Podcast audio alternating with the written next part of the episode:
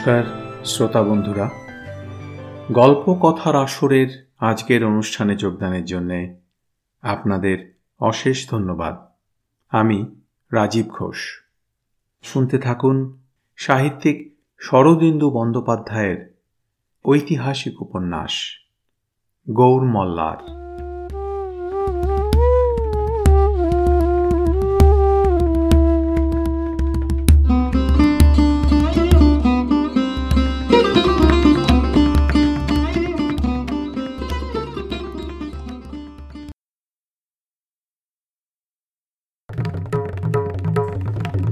বিংশ পরিচ্ছেদ, নরকের দ্বার।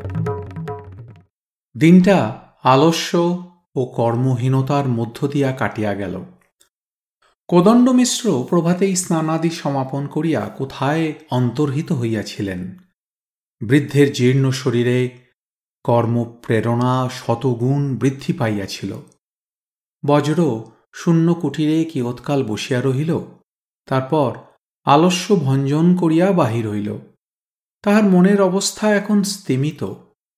সে যেন বিবাহের বর, তাহাকে ঘিরিয়া সকল তৎপরতা, অথচ সে নিজে নিষ্ক্রিয়। বজ্র বাহিরে আসিয়া কাল রাত্রে যেদিক হইতে আসিয়াছিল সেই দিকে চলিল। মাঝে মাঝে ছোট ছোট কুটির, তাহার চারিপাশে শাক, কন্দ, ফল, ফুলের উদ্যান। কুটিরগুলিতে মানুষ নাই, বোধহয় সকলেই কর্ণসুবর্ণে হাটে গিয়াছে। ইহাদের গৃহে চুরি করিবার মতো তৈজস কিছু নাই, তাই তাহাদের মনেও কোনো দুশ্চিন্তা নাই। এইরূপ কয়েকটি গৃহের পরে একটি কুটিরের সম্মুখীন হইয়া বজ্র গঙ্গাকে দেখিতে পাইল। গঙ্গা দাওয়ায় বসিয়া পায়ের উপর সলিতা পাকাইতেছিল। হাসি মুখে বজ্রকে অভ্যর্থনা করিল। বলিল, এসো, আই এক কাঁদি কলা আর ইঁচড় নিয়ে কানসোনায় বেচতে গেছে। এখনই আসবে। গঙ্গা দাওয়ায় পাটি বিছাইয়া দিল। ধামিতে করিয়া এক ধামি মুড়ি ও গুড় আনিয়া বজ্রকে খাইতে দিল। উঠানের লতা হইতে খিড়িকা পাড়িয়া দিল। বজ্র পরম তৃপ্তির সহিত মুড়ি চিবাইতে লাগিল। গঙ্গার আজ আর শঙ্কা সংকোচ নাই। সে সলিতা পাকাইতে পাকাইতে গলগল করিয়া কথা বলিতে লাগিল। আর থাকিয়া থাকিয়া বজ্রের অঙ্গদের পানে বিমুগ্ধ দৃষ্টিপাত করিতে লাগিল। বজ্র তাহা দেখিয়া বলিল, দেখবে? বলিয়া অঙ্গদটি খুলিয়া তাহার হাতে দিল। গঙ্গা যেন স্বর্গ হাতে পাইল। দুই চক্ষে আনন্দ এবং সম্ভ্রম ভরিয়া সে অঙ্গদটি ঘুরাইয়া ফিরাইয়া দেখিতে লাগিল। অনেকক্ষণ দেখিবার পর গভীর পরিতৃপ্তির একটি নিঃশ্বাস ফেলিয়া অঙ্গদ বজ্রকে ফিরাইয়া দিল। বজ্র লক্ষ্য করিল, গঙ্গার মুখে ক্ষণেকের জন্য লোভ বা গৃধ্ণতা প্রকাশ পাইল না। যাহাদের কিছুই নাই, তাহারাই বোধ করি নির্লোভ হইতে পারে। আই বুড়ি ফিরিয়া আসিল, কলা ও ইঁচড় বিক্রি করিয়া সে কাঁকড়া কিনিয়াছে। ঘটা করিয়া অতিথির জন্য পঞ্চব্যঞ্জন রাঁধিতে বসিল। কাঁকড়া কুটিতে বসিয়া গঙ্গার আহ্লাদের সীমা নাই।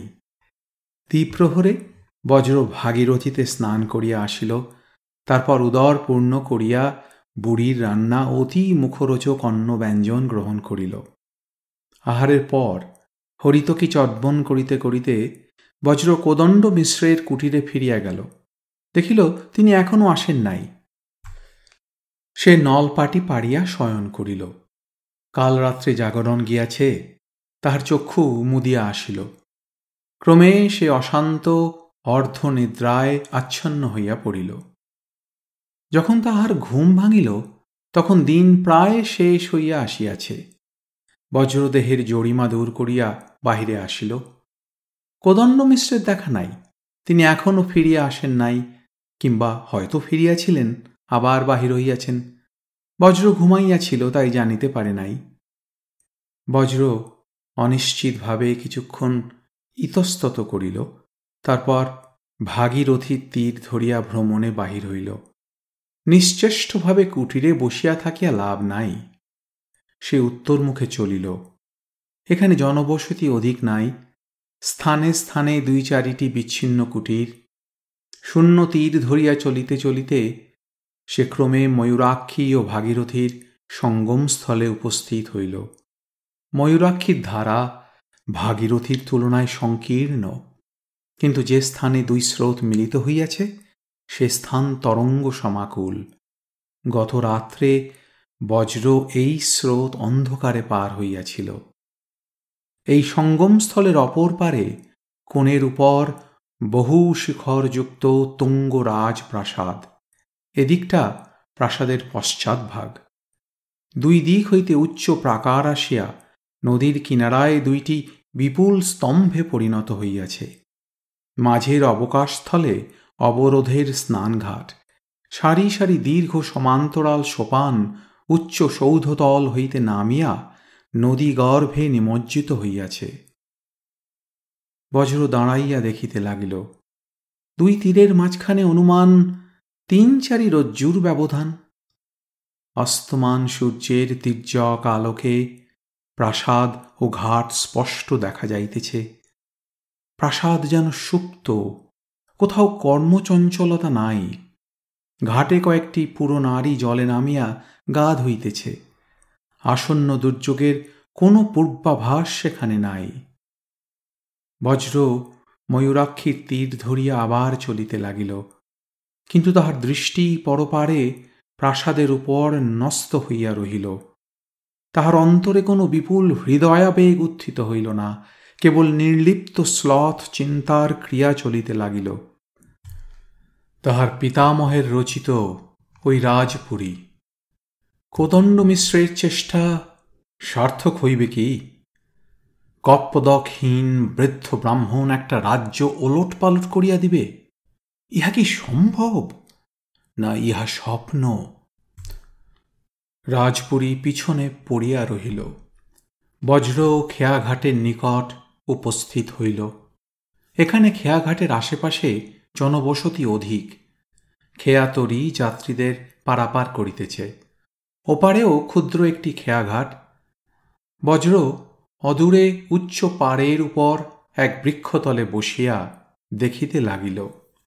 দর্শনীয় কিছু নয়, তবু তৃপ্ত মনে বসিয়া দেখা যায়। অল্পকাল পরে সূর্যাস্ত হইল। খেয়ার মাঝি নৌকা বাঁধিয়া প্রস্থান করিল। ঘাট শূন্য হইয়া গেল। বজ্র উঠিয়া আবার নদীতীর ধরিয়া ফিরিয়া চলিল। রাজপ্রাসাদের সমান্তরালে আসিয়া দেখিল, যেখানে প্রাসাদ ছিল, সেখানে পিণ্ডীভূত অন্ধকার। সেই অন্ধকারের জঠর হইতে দুই চারিটি বর্তিকার ক্ষীণ রশ্মি নদীবক্ষে প্রতিবিম্ব ফেলিয়া কাঁপিতেছে। বজ্র যখন কোদণ্ড মিশ্রের কুটির সম্মুখে ফিরিয়া আসিল, তখন দিবালোক সম্পূর্ণ লুপ্ত হইয়াছে। কোদণ্ড মিশ্র ফিরিয়াছেন, কুটির কক্ষেই আছেন। বদ্ধ দ্বারের ফাঁকে আলো দেখা যাইতেছে। বজ্র দাওয়ায় উঠিয়া ঘরের মধ্যে মৃদু জল্পনার শব্দ শুনিতে পাইল। সে দ্বারের বাহিরে দাঁড়াইয়া পড়িল। হয়তো কোনো গূঢ় পুরুষ আসিয়াছে। বজ্র একটু দ্বিধা করিল, তারপর দ্বারের ফাঁক দিয়া তাহার দৃষ্টি ভিতরে প্রবেশ করিল। সেখানে কোদণ্ড মিশ্রের সম্মুখে যাহাকে বসিয়া থাকিতে দেখিল, তাহাতে সে বিস্ময় পিছাইয়া আসিল। কুহু!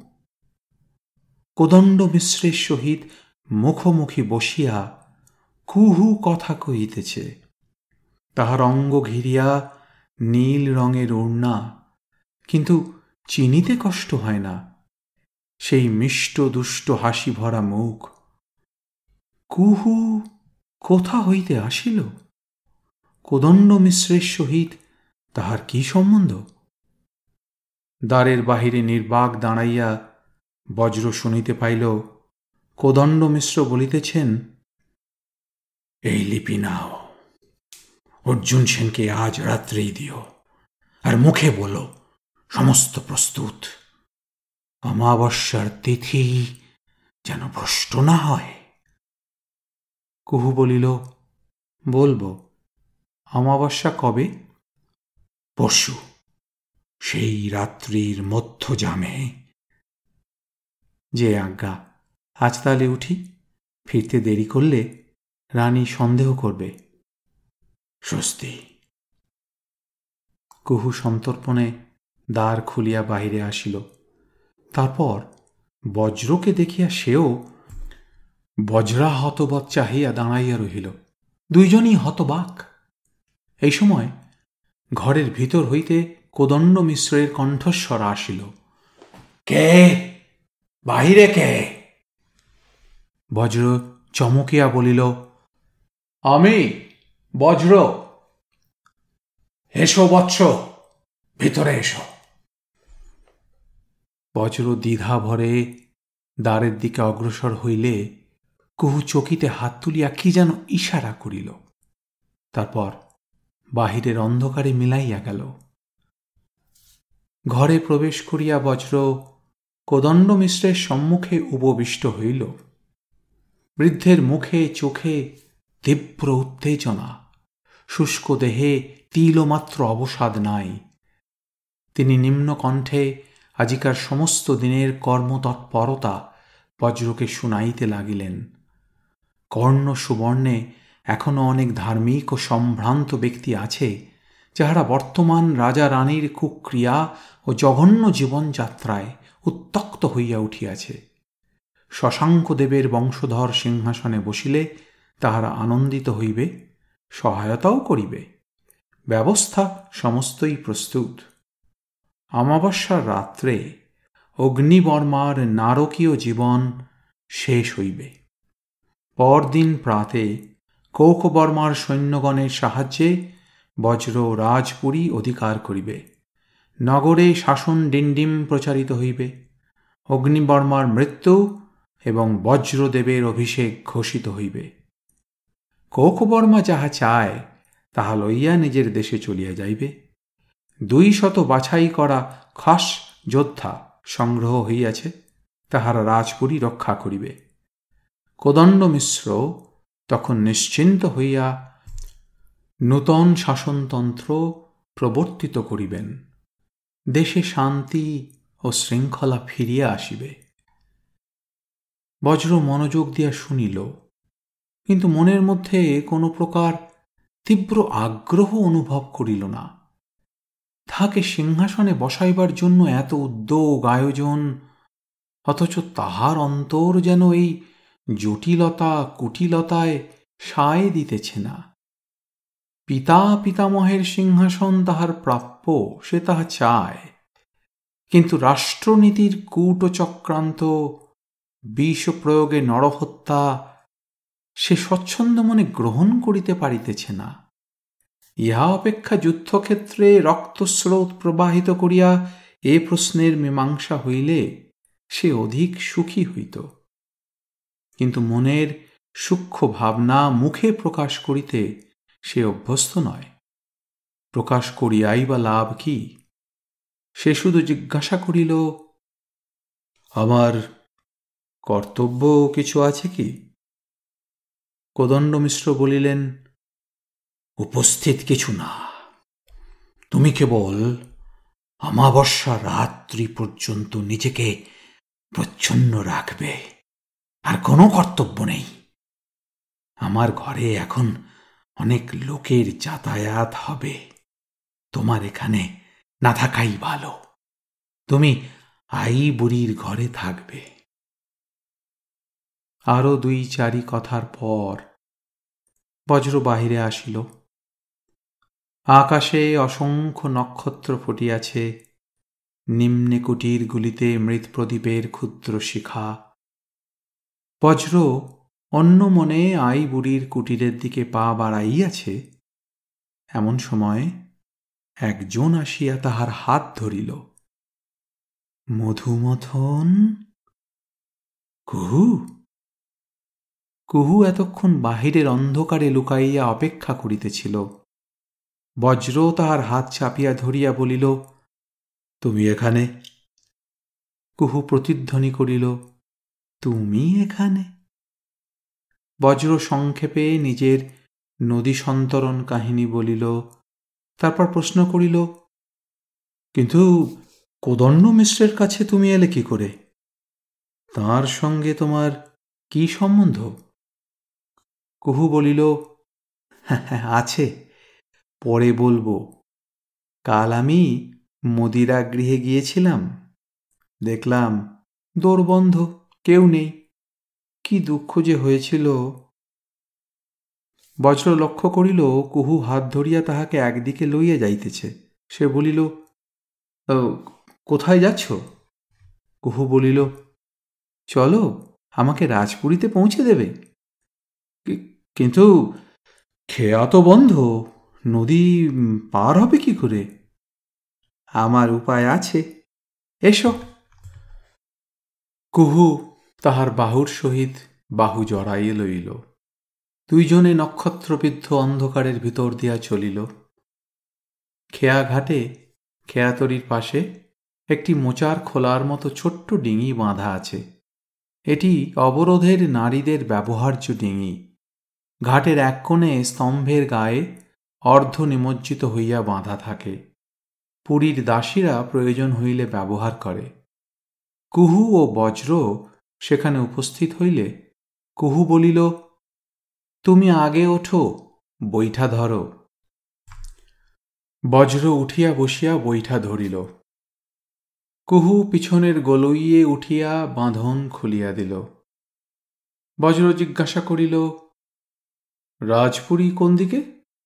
কিছুই যে দেখা যাচ্ছে না। কুহু বলিল, ভাবনা নেই, দুবার দাঁড় টেনে স্রোতের মুখে ডেঙি ছেড়ে দাও, আপনি রাজপুরীর ঘাটে গিয়ে লাগবে। বজ্র তাহাই করিল, আধারে ডিঙি ভাসিয়া চলিল। এতক্ষণে বজ্র অন্তরের মধ্যে একটা সহস্য উত্তেজনা অনুভব করিতে লাগিল। অসংখ্য অপরিচিত ব্যক্তির ভিড়ের মধ্যে ঘুরিতে ঘুরিতে সে যেন হঠাৎ একান্ত আপনার জনকে খুঁজিয়া পাইয়াছে। মনের আনন্দে হাসিয়া উঠিয়া সে বলিল, খুহু, তোমার সঙ্গে যে আবার দেখা হবে, তা একবারও ভাবিনি। কুহু বলিল, আমিও না, কিন্তু ঘাট এসে পড়েছে। ঘাটের পাশানে ডিঙি ঠেকিল। দুইজনে অবতরণ করিল। কুহু স্তম্ভের গায়ে লোহার আংটায় ডিঙি বাঁধিল, তারপর আসিয়া বজ্রের হাত ধরিল। বজ্র বলিল, এবার আমি ফিরে যাই। কুহু বজ্রের কানের কাছে মুখ লইয়া গিয়া বলিল, মহারাজ বজ্রদেব, আজ আপনাকে ছাড়ব না। দাসীর ঘরে পায়ের ধুলো দিতে হবে। মহারাজ বজ্রদেব।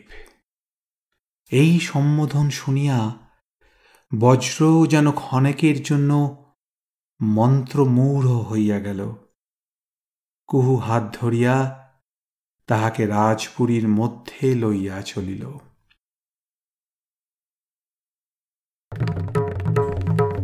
একবিংশ পরিচ্ছেদ, নরক। রাজপুরীতে প্রবেশ করিবার সময় বজ্রের পা কাঁপিয়া গেল। চোখের দৃষ্টি ঝাপসা হইল। কণ্ঠের নিকট বাষ্পপিণ্ড উঠিয়া কণ্ঠরুদ্ধ করিয়া দিল। পিতৃপুরুষের ভবনে এই তাহার প্রথম পদার্পণ। রাজপুরীতে দ্বীপ চলিয়াছে, কিন্তু পুরীর পিছন দিকে বেশি আলো নাই। কুহু আলো আঁধারির ভিতর দিয়া এক সংকীর্ণ সোপানের সম্মুখীন হইল। রাজ অবরোধের দাসী কিঙ্করীদের ব্যবহারের জন্য এরূপ সোপান অনেক আছে। কুহু বজ্রের হাত ধরিয়া উপরে চলিল। দ্বিতলের এক কোণে কুহুর কক্ষ। দূরে একটা প্রদীপ জ্বলিতেছে। কুহু নিজ দ্বারের সম্মুখে উপস্থিত হইয়া দেখিল, তাহার দাসী মালতী দ্বারের পাশে দুই পা ছড়াইয়া বসিয়া আছে। বজ্রকে পিছনে রাখিয়া কুহু আগাইয়া গেল। মালতী উঠিয়া কুহুর পিছনে চোখ বাঁকাইয়া চাহিল। অবরোধে পুরুষের আবির্ভাব মালতীর চোখে নূতন নয়, তবে এ মানুষটা নূতন বটে। আবছায়া আলোতে দেখিয়াও চাহিয়া দেখিতে হয়। কুহু বজ্রকে যথাসম্ভব আড়াল করিয়া বলিল, মালতী, তোকে আর দরকার নেই, তুই যা। মালতী চোখ ঘুরাইল, অঙ্গভঙ্গি করিল। তারপর দুষ্টামি ভরা সুরে বলিল, এত রাত্রিরে কোথায় যাব গো ঠাকুরুন? কহু ফিসফিস করিয়া বলিল, তোর মনের মানুষ নেই? তার কাছে যা, আজ আর ফিরতে হবে না, একেবারে কাল সকালে ফিরিস। মালতী একগাল হাসিল, তাহাকে আর দ্বিতীয়বার বলিতে হইল না। অঞ্চল প্রান্ত উড়াইয়া সে নিমেষ মধ্যে অন্তর্হিত হইল। কুহু বজ্রকে লইয়া ঘরে প্রবেশ করিল, ভিতর হইতে দ্বারের খিল আঁটিয়া দিল। ঘরটি খুব বড় নয়, ছোটও নয়। চারিকোণে দ্বীপ ও দণ্ডে চারিটি প্রদীপ। মসৃণ মণিহর্মতলে আলোক প্রতিফলিত হইতেছে। বাতায়নের পাশে খট্টিকার উপর শুভ্র সজ্জা উপাধানের উপর মল্লিকা ফুলের স্থূল মালা শোভা পাইতেছে। ঘরের বাতাস কস্তুরী ও পুষ্পগন্ধে আমোদিত। কুহু হাত ধরিয়া বজ্রকে খট্টিকার উপর বসাইয়া দিল। মুগ্ধ বিধুর চক্ষে চাহিয়া তাহার পায়ের কাছে বসিয়া ধরা ধরা গলায় বলিল, ধুলোয় মানিক করিয়ে পেয়েছি তা কি আগে জানতাম? মহারাজ বজ্রদেব যখন মাথায় রাজমুকুট ধারণ করবেন, তখন এই পাপিষ্ঠা দাসীর কথা কি মনে থাকবে? বজ্র কুহুকে টানিয়া তুলিয়া পাশে বসাইল, বলিল, কুহু, তুমি জানো না, তোমাকে পেয়ে আমি কি পেয়েছি? এই জনারণ্যে তুমি আমার একমাত্র বন্ধু? কুহু আদরে গলিয়া গেল। বজ্রের কাঁধে মাথা রাখিয়া বলিল, মনে থাকবে? থাকবে। তোমাকে চিরদিন মনে থাকবে। কুহু পরিপূর্ণ তৃপ্তির একটি নিঃশ্বাস ফেলিল। তারপর উঠিয়া মল্লিকা ফুলের মালাটি বজ্রের গলায় পরাইয়া দিল। মালাটি সে আজ বৈকালে রানীর আদেশে গাঁথিয়াছিল। সেই মালা আর একজনের গলায় উঠিবে তখন কে জানিত? তৃপ্তির মধ্যেও রানীর কথা কুহুর মনে পড়িয়া গেল। রাক্ষসীটার কাছে যাইতে হইবে। ছলে ছুতায় আরও দুইটা দিন তাহাকে ভুলাইয়া রাখা দরকার। ঈষৎ অন্নমনা হইয়া কুহু একটা কুলঙ্গির কাছে গেল। কুলঙ্গিতে নানাবিধ মিষ্টান্ন ছিল। একটি স্থালিতে তাহা লইয়া বজ্রের কাছে ফিরিয়া গেল। বজ্র বলিল এ কি? কুহু বলিল, একটু খাও। কুহু দুই হাতে থালি ধরিয়া রহিল, বজ্র মিষ্টান্ন তুলিয়া খাইতে লাগিল। খাইতে খাইতে বলিল কোদণ্ড মিশ্রের সঙ্গে তোমার কি সম্বন্ধ? তা তো বললে না। কুহু বলিল, আমার মা এই রাজপুরীর দাসী ছিল। কোদণ্ড ঠাকুর মাকে চিনতেন। মা মরবার সময় ঠাকুরকে বলে যায়, তিনি যেন আমার দেখাশোনা করেন। তা ঠাকুর, আর আমার কি দেখাশোনা করবেন?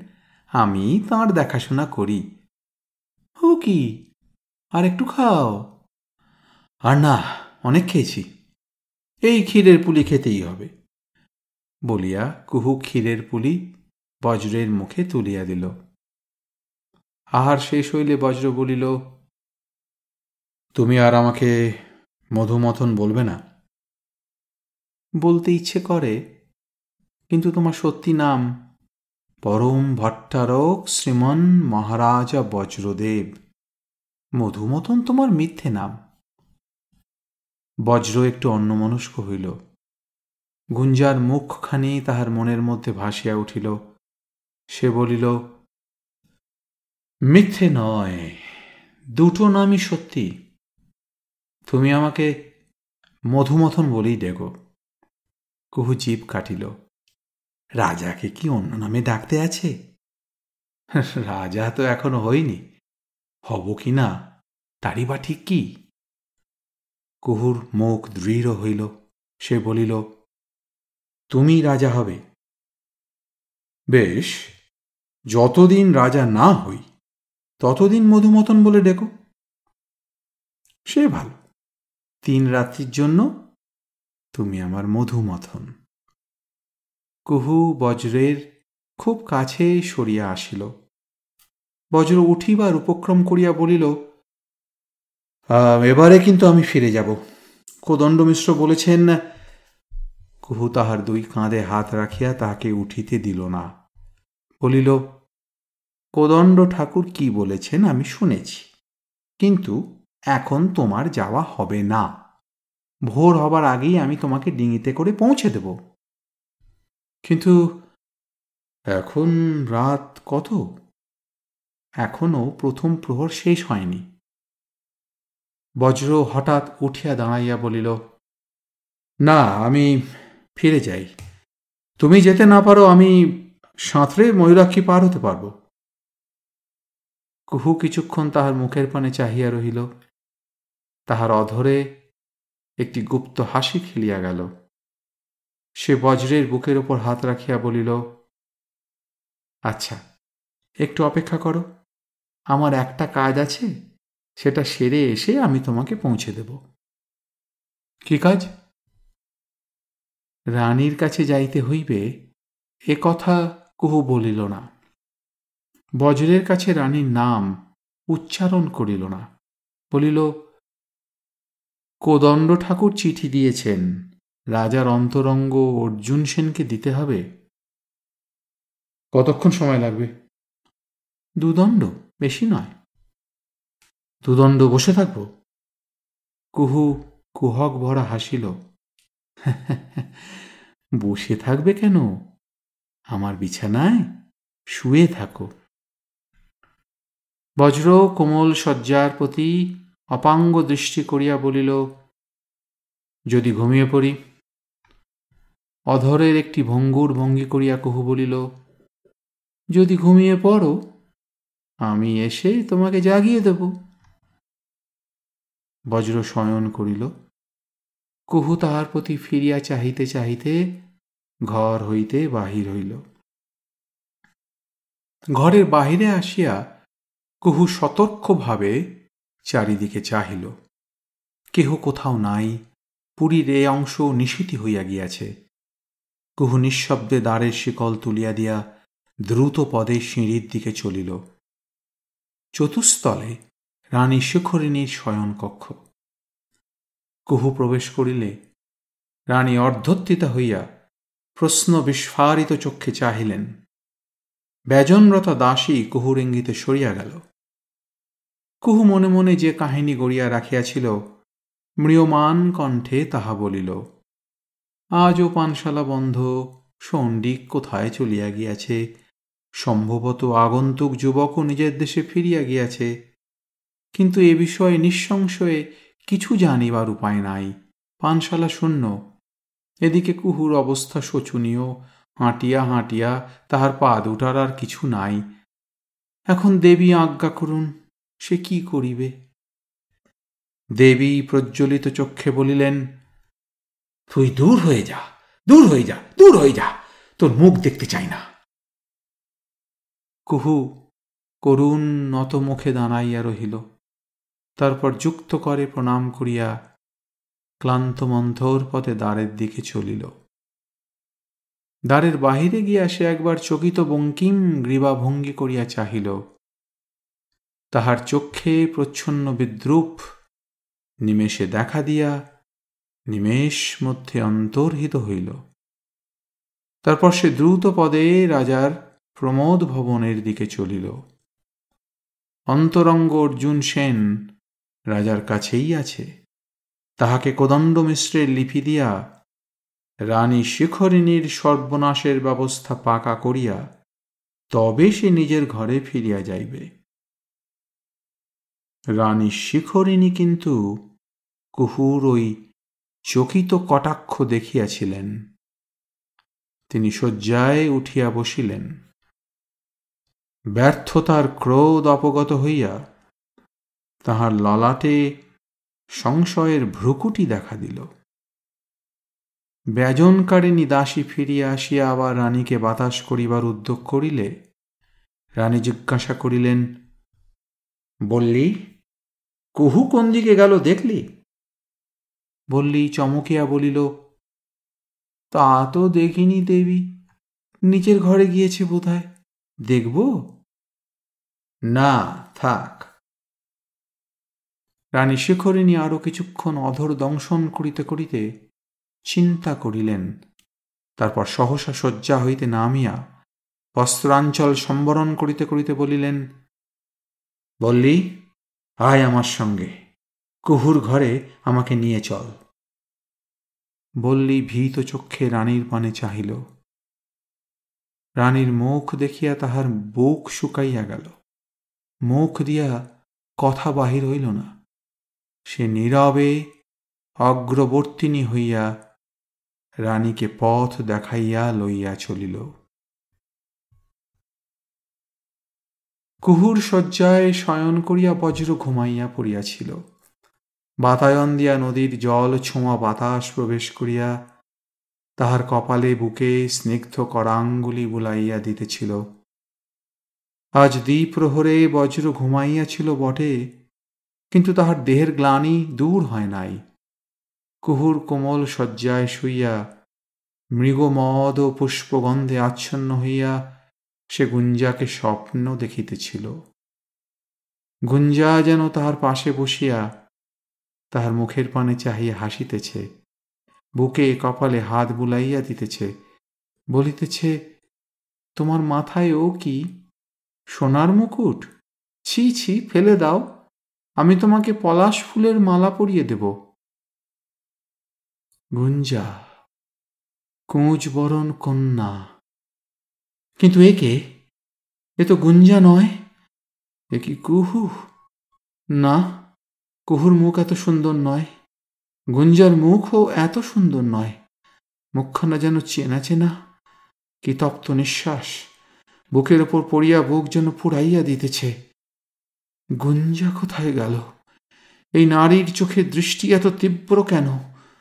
না না, মনে পড়িয়াছে। রানী শেখরেনি। কিন্তু, না না, গুঞ্জা কোথায়?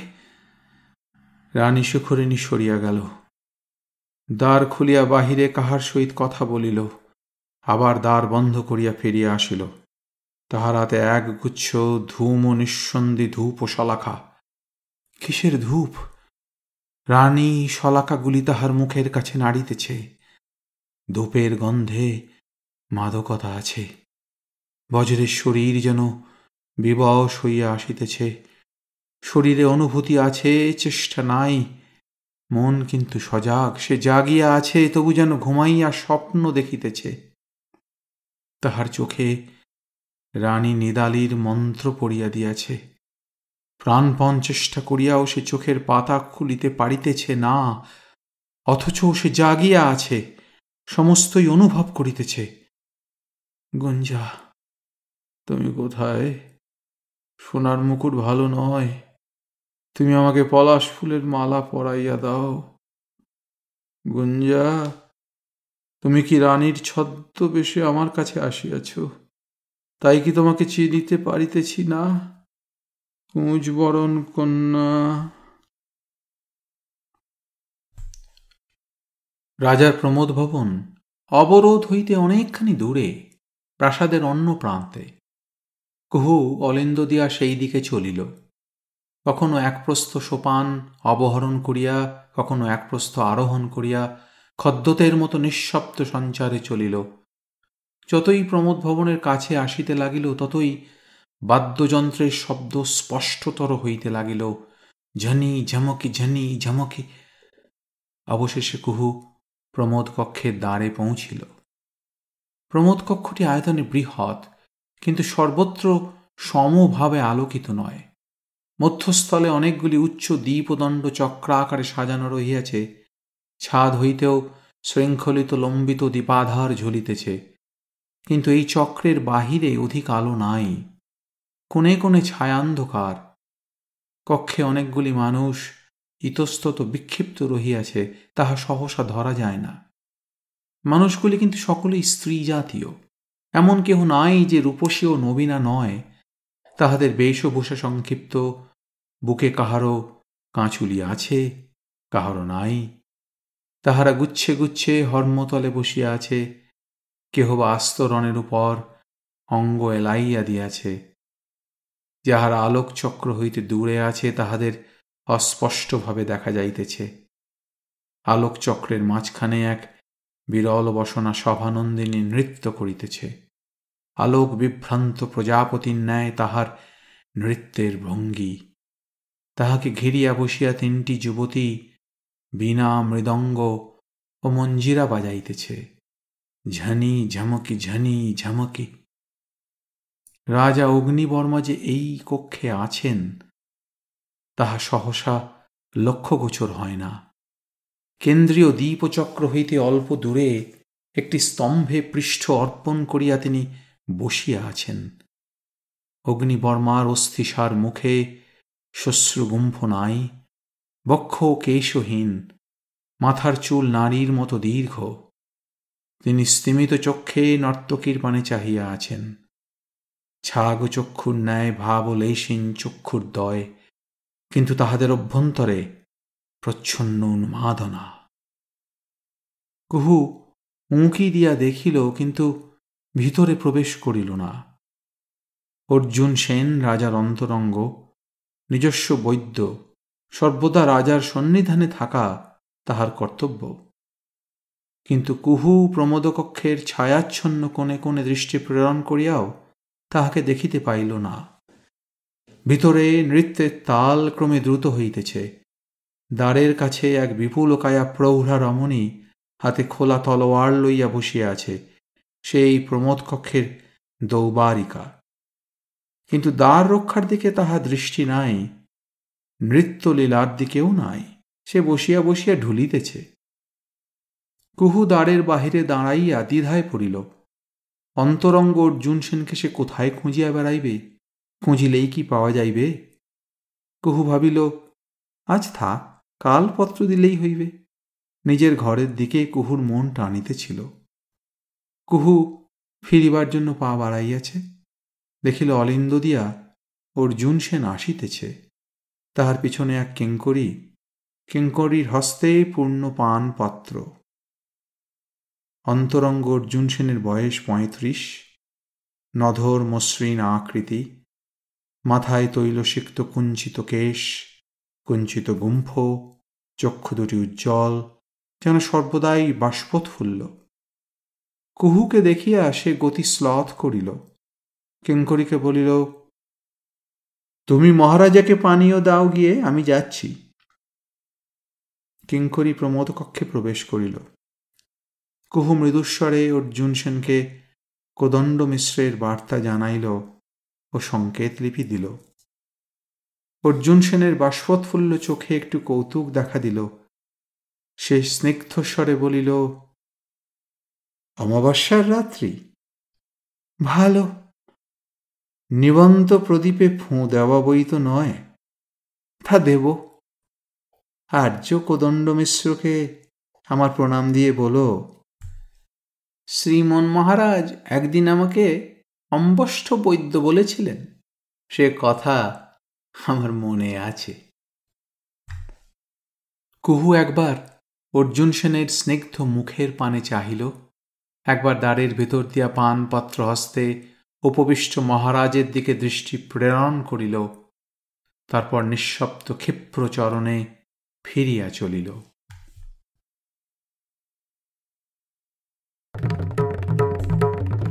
দাবিংশ পরিচ্ছেদ বিষ মন্থন। কুহুর ঘরের বাহিরে অলিন্দের প্রদীপটি নিব নিব হইয়াছিল। তাহার অস্থির প্রতিচ্ছায়া ভৌতিক আকার গ্রহণ করিয়া প্রাচীর গাত্রে নৃত্য করিতেছিল। কুহু কোনো দিকে না চাহিয়া নিজের দ্বারের সম্মুখে আসিয়া দাঁড়াইল। হাত তুলিয়া শিকল খুলিতে গিয়া থমকিয়া গেল। শিকল খোলা। কুহুর বুক দুরু দুরু করিয়া উঠিল। সে দ্বারে হাত রাখিয়া চাপ দিল। দ্বার খুলিল না। ভিতর হইতে অর্গল বন্ধ। কহুর দেহের রক্ত হিম হইয়া গেল। সে বুদ্ধিভ্রষ্টের মতো দ্বারের দিকে চাহিয়া দাঁড়াইয়া রহিল। এই সময় পিছন হইতে কেহ তাহার স্কন্ধ স্পর্শ করিল। কহু ভীত চক্ষে ঘাড় ফিরাইয়া দেখিল, বল্লি বল্লি হাত ধরিয়া তাহাকে দূরে টানিয়া লইয়া গেল। ফিস ফিস করিয়া বলিল, কুহু, আজ তুমি মরেছ। কুহু চাপা গলায় বলিল, আমার ঘরে কে দৌড় দিয়েছে? তা এখনও বোঝনি, রানী। তোমার ঘরে কি কেউ ছিল?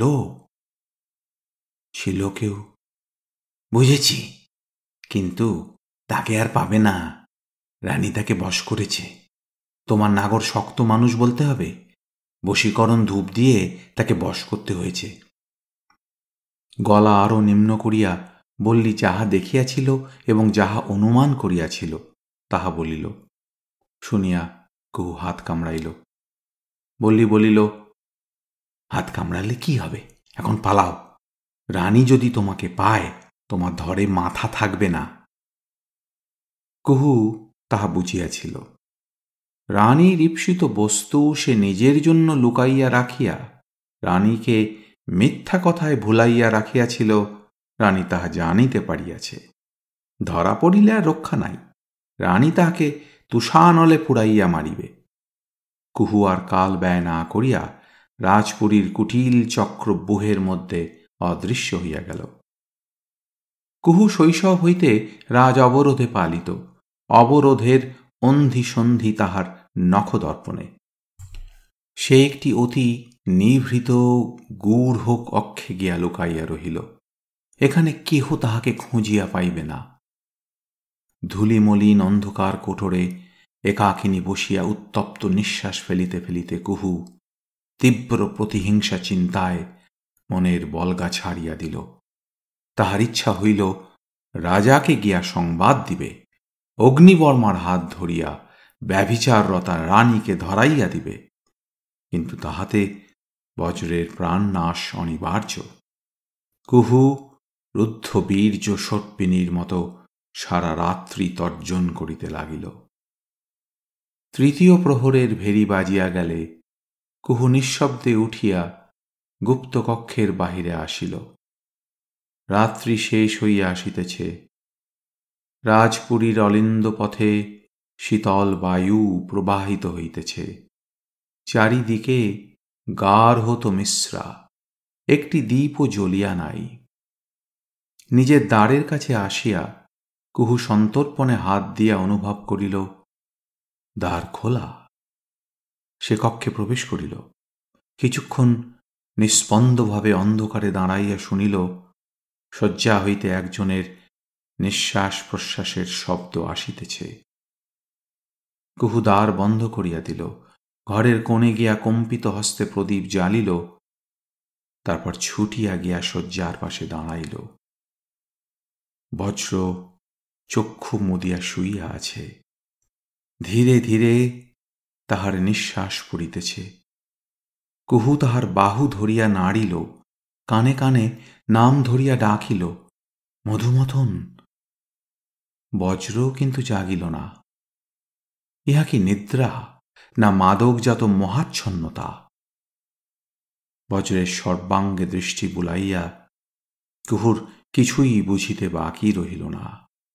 বললি না দেখিয়াও যাহা অনুমান করিয়াছিল, তাহা সত্য। কুহু দন্তে অধর কাটিয়া রক্তাক্ত করিল। এদিকে রাত্রি ফুরাইয়া আসিতেছে। রানী চলিয়া গিয়াছে বটে, কিন্তু আবার কখন তাহার কি মতি হইবে, কে জানে? কুহু ত্বরান্বিত হইয়া বজ্রের পরিচর্যা আরম্ভ করিল।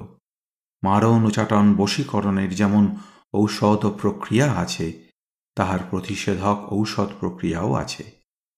কুহু বজ্রের মাথায় শীতল জল দিল, সিক্ত বস্ত্র দিয়া বক্ষস্থল মুছিয়া দিল, আরও নানা প্রক্রিয়া করিল। অবশেষে বজ্র রক্তাভ চক্ষু মেলিয়া চাহিল। তাহার দেহ মনের জড়তা কাটিতে আরও কিছুক্ষণ গেল। সে উঠিয়া বসিয়া চারিদিকে চাহিয়া বলিল, আমি এখানে কেন? কুহু তাহার গলা জড়াইয়া কানে কানে বলিল, তুমি রাজপুরীতে এসেছিলে, মনে নেই? আমার বিছানায় শুয়ে ঘুমিয়ে পড়েছিলে।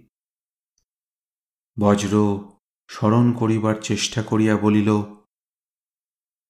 ঘুমিয়ে পড়েছিলাম। কিন্তু কুহু বলিল, তারপর বোধহয় স্বপ্ন দেখেছিলে। ও কথা ভুলে যাও, রাত আর নেই। চলো, তোমাকে কোদণ্ড ঠাকুরের ঘরে পৌঁছে দিয়ে আসি। কোদণ্ড ঠাকুর। হ্যাঁ চলো। কুহুর হাত ধরিয়া বজ্র ঘাটে আসিল। পূর্বাকাশে তখনও উষার উদয় হয় নাই। শুকতারা প্রদীপ্ত মণিখণ্ডবৎ দপদপ করিতেছে। কুহু বজ্রকে ডিঙিতে বসাইল, হাতে বৈঠা ধরাইয়া দিল। বজ্র যন্ত্রবৎ বৈঠা টানিতে লাগিল। তাহারা যখন কোদণ্ড মিশ্রের কুটিরে পৌঁছিল, তখনও তাহার ঘরে প্রদীপ চলিতেছে তিনি উষ্ণ মস্তিষ্কে কুটির মধ্যে পাদচারণা করিতেছেন। এই এক অহরাত্রের মধ্যে বৃদ্ধের দেহ আরও শীর্ণ হইয়া গিয়াছে। চক্ষু ও গণ্ডদয় কোটর প্রবিষ্ট। চক্ষে জরাক্রান্ত দৃষ্টি। বজ্রকে দেখিয়া তিনি দুই হস্ত উৎক্ষিপ্ত করিয়া বলিয়া উঠিলেন, বজ্র, তুমি কোথায় গিয়েছিলে বৎস? তোমাকে খুঁজে না পেয়ে আমি ভেবেছিলাম আমার সমস্ত আয়োজন বুঝি পণ্ড হল। কোথায় ছিলে তুমি? বজ্র নিরুত্তর রহিল। কোদণ্ড মিশ্র কুহুর পানে চাহিলেন। কুহু তাহার কাছে সরিয়া গিয়া হ্রস্ব কণ্ঠে ব্যাপার বুঝাইয়া দিল, নিজের অভিসন্ধিটুকু গোপন রাখিয়া বাকি সব সত্য কথা বলিল। শুনিয়া কোদণ্ড মিশ্র বিস্ফারিত নেত্রে বজ্রের পানে চাহিলেন, বলিলেন কি বিপত্তি? যদি ধরা পড়ত, যদি প্রকৃত পরিচয় প্রকাশ হয়ে পড়ত। কিন্তু যাক, বাঘিনীর কবল থেকে ফিরে এসেছে। এই যথেষ্ট। বজ্র, এখন থেকে তুমি আর কোথাও যাবে না। সময় পূর্ণ না হওয়া পর্যন্ত সর্বদা এখানে থাকবে। কহু, তুমিও আর অবরোধে ফিরে যেও না। বাঘিনী তোমাকে পেলে নিশ্চয় হত্যা করবে। কুহু প্রজ্বলিত চক্ষে বলিল, আমি ফিরে যাব। এমনভাবে লুকিয়ে থাকব যে রানীর সাধ্য নেই আমাকে খুঁজে বার করে। কৌকবর্মা রানীকে চুলে ধরে টেনে নিয়ে যাবে। নিজের চোখে দেখব তবে আমার বুক ঠান্ডা হবে। বজ্রের কাছে গিয়া বলিল, অমাবস্যার পরদিন রাজপুরীতে আবার দেখা হবে। কুহু চলিয়া গেল। বজ্র বাহিরে আসিয়া ভাগীরথীর তীরে দাঁড়াইল। নদীর ওপারে চক্রবাক পক্ষের ন্যায় ঈষৎ রক্তিমা দেখা দিয়াছে, আরেকটি নূতন দিনের সূচনা হইতেছে। সেই দিকে চাহিয়া চাহিয়া বজ্রের মস্তিষ্কের কুচ্ছটিকা কাটিয়া গেল। তাহার মনে হইল, সেই যে বটেশ্বর ও বিম্বাধরের সঙ্গে সে ভ্রমণে বাহির হইয়াছিল, তাহার পর এক যুগ কাটিয়া গিয়াছে। সূর্যোদয় হইলে বজ্র স্নান করিতে জলে নামিল। গঙ্গার স্নিগ্ধ শীতল জলে অবগাহন করিয়া তাহার দেহ মন সুস্থ হইল। এতক্ষণ সে লক্ষ্য করে নাই। দুই হাতে সবেকে গাত্র মার্জন করিতে করিতে তাহার চোখে পড়িল, বাম হস্তের কনিষ্ঠ অঙ্গুলিতে একটি অঙ্গুরীয়, সোনার অঙ্গুরীয়, মাঝখানে গার্হ নীল একটি মণি বজ্র কঞ্চিত করিয়া অনেকক্ষণ অঙ্গুরীয়টিকে নিরীক্ষণ করিল। কোথা হইতে আসিল অঙ্গুরীয়? কে পড়াইয়া দিল? গত রাত্রে তাহার স্বপ্নের সঙ্গে বাস্তবের এমন অবিচ্ছেদ্য চরাজরি হইয়া গিয়াছিল যে কিছুই সে ধরিতে, ছুঁইতে পারিতেছিল না। কিন্তু এই আংটি নিশ্চয়ই স্বপ্ন নয়। আংটির দিকে চাহিয়া তাহার মনে হইল ইহার সহিত যেন কোনো অজ্ঞাত অসুচিতার স্পর্শ লাগিয়া আছে। সে আংটি খুলিয়া জলে ফেলিয়া দিতে উদ্যত হইল। কিন্তু ফেলিতে গিয়া সে থামিয়া গেল। আংটি এত সুন্দর, তাহার নীলবর্ণ মণি হইতে এমন অপূর্ব জ্যোতি বিকীর্ণ হইতেছে যে সে তাহা জলে ফেলিয়া দিতে পারিল না। বিশেষত মূল্যবান কোনো বস্তু নষ্ট করা তাহার প্রকৃতি বিরুদ্ধ। সে একটু চিন্তা করিয়া আবার উহা অঙ্গুলিতে পরিধান করিল। স্নান শেষে সে সংকীর্ণ সিঁড়ি দিয়া উপরে আসিল এবং সিক্ত বস্ত্রে গঙ্গার কুটিরের সম্মুখে উপস্থিত হইল। আজও বুড়ি কানসোনার হাটে গিয়াছে।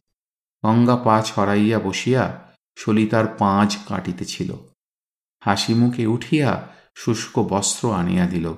ধামিতে মুড়ি শশা কলা গুড় নারিকেল আনিয়া সম্মুখে রাখিল। অর্ধ মুদিত চক্ষে খাইতে খাইতে বজ্র বলিল গঙ্গা তোমার জন্যে একটা জিনিস এনেছি। কি জিনিস? গঙ্গা উৎসুক আনন্দে চাহিল। বজ্র আংটি খুলিয়া তাহার হাতে দিল। আংটি হাতে লইয়া গঙ্গার মুখে অপূর্ব ভাব ও ব্যঞ্জনা ফুটিয়া উঠিল। ভয়, সম্ভ্রম, আনন্দ, সংকোচ ক্ষণকালের জন্য তাহাকে নির্বাক করিয়া দিল। তারপর সে রুদ্ধশ্বাসে বলিল, এ আমার জন্য এনেছ? এত সুন্দর আংটি এনে আমি কি করব? বজ্র বলিল এখন রেখে দেবে, যখন তোমার বিয়ে হবে। তখন এই আংটি বিক্রি করে অনেক টাকা পাবে। সেই টাকা নিয়ে তুমি আর তোমার বর সুখে, স্বচ্ছন্দে ঘর কন্যা করবে। লজ্জায় আহ্লাদে গঙ্গার মুখখানি সিন্দুর বর্ণ হইয়া উঠিল।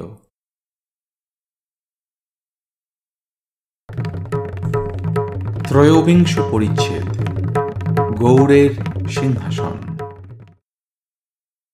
অমাবস্যার পরদিন প্রত্যুষে কর্ণসুবর্ণের অধিবাসীরা শয্যা ত্যাগ করিবার পূর্বেই শুনিল, রাজপথ দিয়া ডঙ্কা বাজাইতে বাজাইতে একদল পদাতিক সৈন্য চলিয়াছে।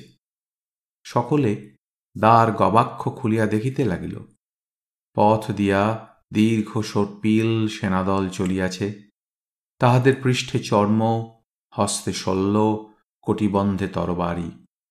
তাহারা রাজপ্রাসাদের দিকে চলিয়াছে। সেনাদলের অগ্রভাগে একটি সুসজ্জিত রথ। রথের ছত্র নাই মুক্ত রথে পাশাপাশি বজ্র ও কোদণ্ড মিশ্র দাঁড়াইয়া আছেন।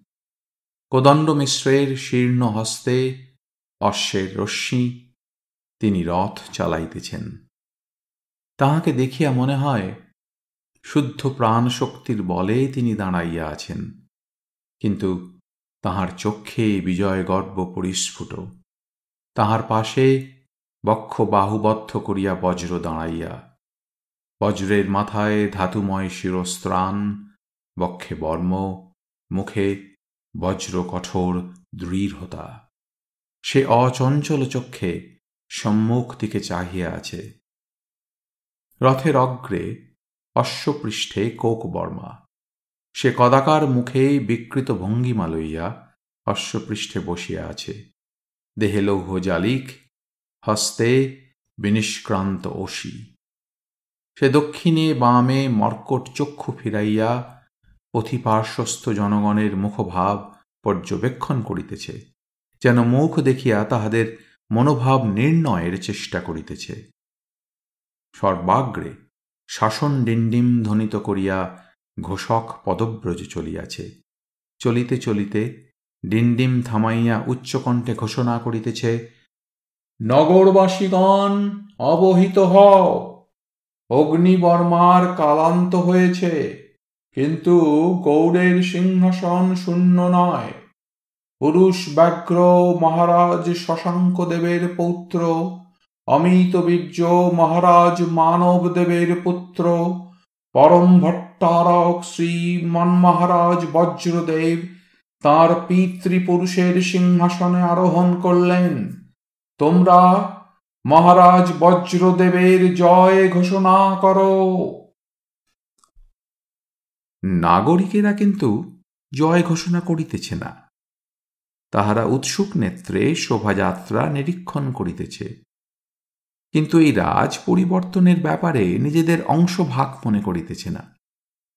কোন রাজা মরিল, কোন নূতন রাজা আসিল, এ বিষয়ে তাহাদের কৌতূহল থাকিতে পারে, কিন্তু তদধিক কিছু নয়। কে যাইবে রাজা মহারাজার ব্যাপারে মাথা গলাইতে? নিরুপদ্রপে বাঁচিয়া থাকিতে পারিলেই যথেষ্ট। জনগণের মধ্যে কেবল একদল লোক, এই আকস্মিক ঘটনা সম্পাতে হতবুদ্ধি হইয়া পড়িয়াছিল। তাহারা জয়নাগের দল। জয়নাগের ষড়যন্ত্র প্রায় সম্পূর্ণ হইয়া আসিয়াছিল। সাধারণ যাত্রিকের বেশে তাহার দলের পাঁচ সহস্র যোদ্ধা কর্ণ সুবর্ণে প্রবেশ করিয়াছিল। স্বয়ং জয়নাগ ছদ্মবেশে উপস্থিত ছিলেন। গৌড়ের সেনাপতিরা যে সময় দণ্ডভক্তির সীমান্ত ঘিরিয়া বসিয়া জয়নাগের গতিরোধের চেষ্টা করিতেছিলেন চতুর্জয়নাগ, সেই অবকাশে জলপথে কর্ণ সুবর্ণে প্রবেশ করিয়া রাজ্যের কেন্দ্রস্থান অধিকার করিবার কৌশল করিয়াছিলেন। গৌড়ের সেনাপতিগণ যতক্ষণে সংবাদ পাইয়া রাজধানী রক্ষার জন্য ফিরিবে, ততক্ষণে পশ্চাৎ হইতে আক্রান্ত এবং সম্মুখে প্রতিবদ্ধ হইয়া ইতনষ্ট স্ততভ্রষ্ট হইয়া যাইবে। জয়নাগের এই কূট কৌশল কার্যে পরিণত হইতে আর দুই চারি দিন মাত্র বিলম্ব ছিল। সহসা এই নূতন সংস্থার উদ্ভব হইয়া তাহাকে বিচলিত করিয়া তুলিল। সে যাহা হোক, কৌকবর্মার সৈন্যদল ডঙ্কা বাজাইতে বাজাইতে রাজপুরীর সম্মুখে উপস্থিত হইল। অগ্নিবর্মার মৃত্যু সংবাদ রাজপুরীতে গোপন ছিল না। রক্ষী প্রতিহার দৌবারিক যে যেখানে ছিল পলায়ন করিয়াছিল। তৎপরিবর্তে কোদণ্ড মিশ্রের সংগৃহীত দুইশত পণ্য যোদ্ধা পুরোদ্বার রক্ষা করিতেছিল। ইহারা খস উক্ষস ভুন জবন শ্রেণির যোদ্ধা। ইহাদের দেশ নাই, জাতি নাই। যে বেতন দিবে, তাহার জন্যই যুদ্ধ করিবে। ইহারা দুর্ধর্ষ যোদ্ধা, যাহার বেতন লইয়াছে, তাহার সহিত বিশ্বাসঘাতকতা করে না। কোদণ্ড মিশ্রের আজ্ঞায় তাহারা তরুণদ্বার খুলিয়া দিল।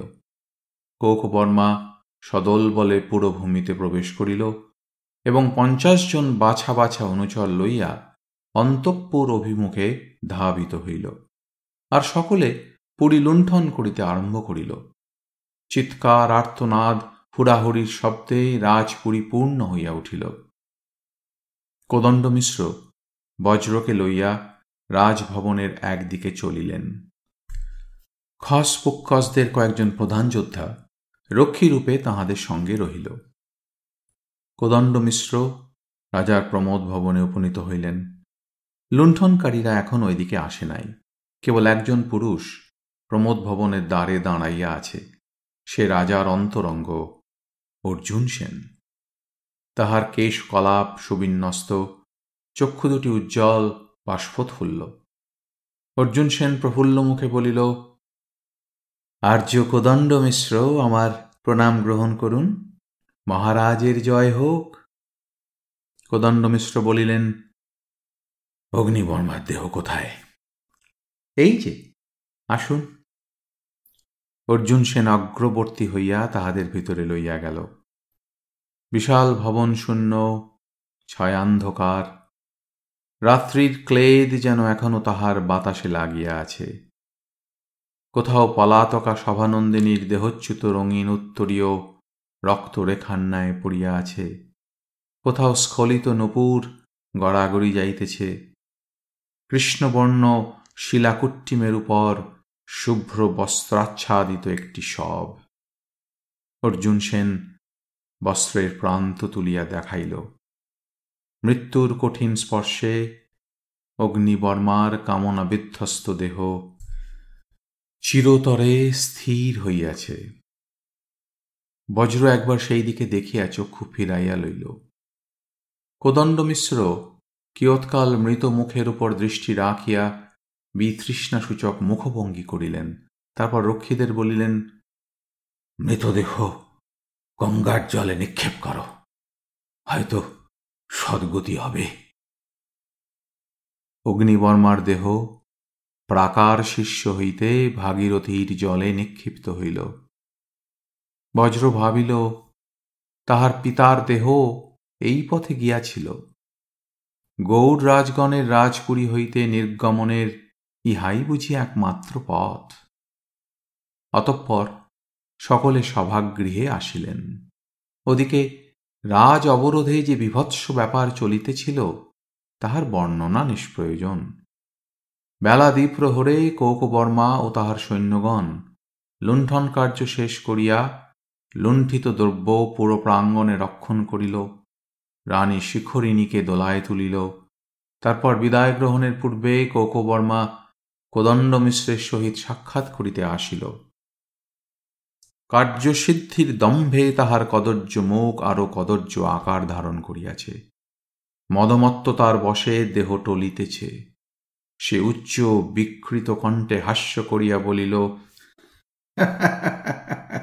ঠাকুর আমার কাজ শেষ হয়েছে এবার আমি চললাম। তোমার রাজার তুমি মনের সুখে রাজত্ব করো। বলিয়া আবার ধৃষ্টতা ভরা হাসি হাসিল। কৌকবর্মাকে দেখিয়া বজ্রের অন্তর দুঃসহ ঘৃণায় ভরিয়া উঠিয়াছিল। নরকের পশুটাকে পদাঘাত করিবার প্রবল ইচ্ছা দমন করিয়া সে মুখ ফিরাইয়া বাতায়ন সম্মুখে গিয়া দাঁড়াইল। কৌকবর্মা বোধহয় কোদণ্ড মিশ্র বজ্রের নিকট বহু প্রশস্তি ও চাটু বচন আশা করিয়াছিল। কিন্তু বজ্রকে মুখ ফিরাইয়া চলিয়া যাইতে দেখিয়া তাহার ক্ষুদ্র চক্ষু ক্রোধে জ্বলিয়া উঠিল। সে সাপদের ন্যায় দশন নিষ্ক্রান্ত করিয়া বলিল, কুকুরের মাথায় রাজছত্র কতদিন থাকে দেখব? বজ্র বিদ্যুৎ বেগে ফিরিয়া দাঁড়াইল, কিন্তু কোকবর্মা উচ্চ ব্যঙ্গহাস্য করিতে করিতে দ্রুত পদে সভাগৃহ ছাড়িয়া চলিয়া গেল। তাহার মনে যতই গড়ল থাক, বজ্রের সহিত বাহুযুদ্ধে প্রবৃত্ত হইবার দুঃসাহস তাহার নাই।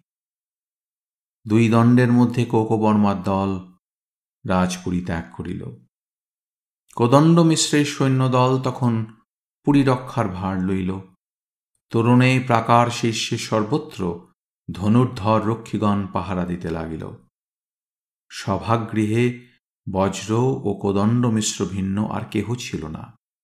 একটি রমণী দ্বারের নিকট উঁকি মারিল। বজ্র অমনি ছুটিয়া গিয়া তাহার হাত ধরিল। কুহু, তুমি কোথায় ছিলে? কুহু হাসিয়া বলিল, লুকিয়েছিলাম। তারপর নতজানু হইয়া কৃতাঞ্জলি পুটে বলিল শ্রীমন মহারাজ বজ্রদেবের জয় হোক। বজ্রের মুখ কঠিন হইল। সে কুহুকে হাত ধরিয়া তুলিয়া কিছু বলিবার উপক্রম করিতেছিল। কোদণ্ড মিশ্র আসিয়া বলিলেন, কুহু, ভালোই হইল। এখনই রাজার অভিষেক হবে। আজই অভিষেক করব। তুমি ব্যবস্থা করো। কুহু সবিস্ময়ে বলিল, সে কি ঠাকুর? লোকজন কই? সভাসদ কই? কার সাক্ষাতে অভিষেক হবে? কোদণ্ড মিশ্র বলিলেন, আমি নগরে খবর দিয়েছি। প্রধান নাগরিকেরা এখনই আসবে। যদি না আসে, তবু আমি একাই অভিষেক করব। ভালো, বলিয়া কুহু অভিষেকের ব্যবস্থা করিতে গেল। প্রধান নাগরিকেরা আসিলেন না। কেহই আসিল না। কোদণ্ড মিশ্র কয়েকজন রক্ষীকে ডাকিয়া রাজসভায় সমবেত করিলেন। অবরোধে যে কয়েকজন প্রৌঢ়া নারী অবশিষ্টা ছিল, তাহারা আসিয়া হুলুধ্বনি করিল, লাজাঞ্জলি ছড়াইল, কুহু শঙ্খধ্বনি করিল, কোদণ্ড মিশ্র বজ্রের ললাটে রাজ টিকা পড়াইয়া দিলেন। বজ্র পিতৃপুরুষের সিংহাসনে বসিল। এইভাবে অভিষেকের হাস্যকর অভিনয় সম্পন্ন হইল। সভা আবার শূন্য হইলে কোদণ্ড মিশ্র সভাগৃহের এক প্রান্তে একটি বেদিকার উপর শয়ন করিলেন। বৃদ্ধের মনের অবস্থা অনুমান করা যায় না, কিন্তু দেহ যে ক্লান্তির শেষ সীমায় পৌঁছিয়াছে, তাহাতে সন্দেহ নাই। গত তিন চারিদিন যাবৎ তিনি অন্নজল গ্রহণ করেন নাই, নিদ্রাও যান নাই। এক সর্বগ্রাসী ভাবনা তাহাকে আবিষ্ট করিয়া রাখিয়াছে। তিনি চক্ষু মুদিত করিয়া বেদিকার উপর শয়ান রহিলেন। সভাগৃহের অন্য প্রান্তে বসিয়া কুহু ও বজ্র নিম্নস্বরে কথা বলিতেছিল। বজ্র জিজ্ঞাসা করিল, অবরোধের অবস্থা কি? কুহু বলিল, ভালো নয়। যেন কদলী বনে একপাল বুনো হাতি ঢুকেছিল? আর রানী? কুহু মলিন মুখে বলিল, রানীকে কোকবর্মা ধরে নিয়ে গেছে। ভেবেছিলাম আমার আনন্দ হবে, কিন্তু দেখি কান্না এলো। বজ্র সহসা বলিল, কুহু, চলো, এবার পালিয়ে যাই। কুহু বিস্ফারিত চক্ষে চাহিয়া রহিল। সে কি কোথায় পালিয়ে যাবেন? যেখানে হোক। রাজা তো হলাম, আর কি? বলিয়া বজ্র একটু তিক্ত হাসিল। কিন্তু কিন্তু এখনও যে সবই বাকি? থাক, বাকি। সত্যি বলছি, কুহু, আমার রাজা হওয়ার স্বাদ মিটে গেছে। নাগরিক জীবনে ঘৃণা জন্মেছে। এই জীবনযাত্রা আমার জন্য নয়। আমি চলে যেতে চাই। কুহু গালে আঙ্গুল রাখিয়া চিন্তা করিল। বজ্রের মুখের উপর গুপ্ত স্নেহ দৃষ্টি বুলাইল। শেষে কোদণ্ড মিশ্রের দিকে মাথা নাড়িয়া বলিল, কিন্তু উনি, আপনি যদি চলে যান, ওঁর কি অবস্থা হবে? বজ্র নিঃশ্বাস ফেলিয়া বলিল সেই একটা কথা। ওর এই রাজা রাজা খেলা দেখে কৌতুক আর করুণা দুই অনুভব করছি। কিন্তু ওকে ছেড়ে যেতে পারছি না। বেলা তৃতীয় প্রহরে একজন গূঢ় পুরুষ সংবাদ লইয়া আসিল, বলিল, জয়নাগ ছয় হাজার সৈন্য নিয়ে রাজপুরীর দিকে আসছেন। কোদণ্ড মিশ্র উঠিয়া বসিলেন। জয়নাগ? গুপ্তচর জয়নাগ সম্বন্ধে যাহা সংবাদ পাইয়াছিল তাহা বলিল শুনিয়া কোদণ্ড মিশ্র শূন্য দৃষ্টিতে চাহিয়া রহিলেন। অল্পকাল পরে দ্বিতীয় গুপ্তচর আসিল। সে সংবাদ দিল কোকবর্মা জয়নাগের সঙ্গে যোগ দিয়েছে দুজনে একসঙ্গে পুরী অধিকার করতে আসছে। কোদণ্ড মিশ্রের কণ্ঠ মধ্যে অস্পষ্ট একটি শব্দ হইল। তিনি ধীরে ধীরে আবার শয়ন করিলেন। সংকল্পিত কর্মে সহসা অপ্রত্যাশিত বাধা পাইয়া জয়নাক চারিদিকে গুপ্তচর প্রেরণ করিয়াছিলেন। তাহারা যে সংবাদ লইয়া আসিল, তাহাতে তিনি যথেষ্ট আশ্বস্ত হইলেন। বজ্রদেব নামক এক যুবক নিজেকে মানবদেবের পুত্র বলিয়া পরিচয় দিয়া অগ্নিবর্মাকে হত্যা করিয়াছে এবং নিজে রাজা হইয়া বসিয়াছে। তাহার পৃষ্ঠপোষক কেবল কোদণ্ড মিশ্র নামধারী এক বৃদ্ধ ব্রাহ্মণ এবং দুই সহস্র সেনার অধিনায়ক কোকবর্মা। কোকবর্মার পরিচয় জয়নাগ পূর্বেই সংগ্রহ করিয়াছিলেন। তাহার দুই হাজার সৈন্য ব্যতীত অন্য কোনো রাজকীয় সেনাদল উপস্থিত কর্ণ সুবর্ণে নাই। কোকবর্মার সেনাদল উত্তম যোদ্ধা বটে, কিন্তু কোকবর্মা স্বয়ং অতিহীন চরিত্র ব্যক্তি। উপযুক্ত উৎকোচ পাইলে সে যুদ্ধ করিবে না। তারপর জয়নাক সংবাদ পাইলেন, কোকবর্মা রাজপুরী লুটপাট করিয়া সসৈন্যে নগরের বাহিরে চলিয়া যাইতেছে। জয়নাগ বিচিত্র সংবাদে উদ্বিগ্ন হইলেন। কোকবর্মা কোথায় যাইতেছে, কি জন্য যাইতেছে বুঝিতে পারিলেন না। কিন্তু তিনি তড়িৎকর্মা কূটনীতিজ্ঞ ব্যক্তি। তিনি তৎক্ষণাৎ কোকবর্মার নিকট দূত পাঠাইলেন। কর্ণ সুবর্ণে কোকবর্মার বাসভবন ও ও সেনানিবাস ছিল। দূত সেখানে না গিয়ে নগরের উত্তর তোরণের নিকট কোকুবর্মাকে ধরিল। জনান্তিকে উভয়ে কথা হইল। দূতের প্রস্তাব শুনিয়া কৌকবর্মার পাপ বুদ্ধি আবার জাগ্রত হইল। সে বলিল, জয়নাগের প্রস্তাবে আমি সম্মত। তিনি যে গৌর গ্রাস করবেন তা আমি আগেই জানতাম। তাই সময় থাকতে কর্ণ সুবর্ণ ছেড়ে যাচ্ছিলাম। কিন্তু তিনি যখন আমাকে তার সেনাপতিদের মধ্যে স্থান দিচ্ছেন, তখন আমি তার দলে যে কুকুরটাকে আমি সিংহাসনে বসিয়েছি, তাকে আমি সিংহাসন থেকে নামিয়ে দেব। জয়নাথকে কোনো কষ্টই করতে হবে না। নিয়তির দ্বারা আকৃষ্ট হইয়া কৌকবর্মা ফিরিয়া চলিল। ইতিমধ্যে জয়নাক প্রকাশ্যভাবে নিজে সৈন্যদের সমবেত করিতে আরম্ভ করিয়াছিলেন। গোপনতার আর প্রয়োজন ছিল না।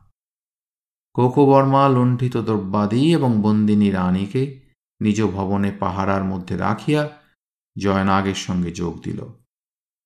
জয়নাগ স্থির করিয়াছিলেন, নূতন রাজাকে শক্তি সংগ্রহ করিবার সময় দেওয়া হইবে না। গাছ শিকড় গাড়িবার পূর্বেই তাহাকে উৎপাটিত করিতে হইবে।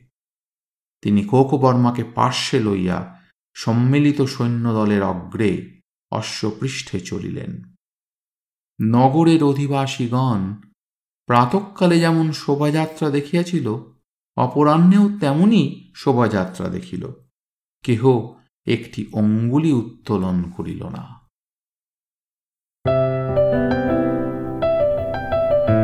আপনাদের মতামত আমাদের জানাতে ভুলবেন না কিন্তু, শ্রোতা বন্ধুরা।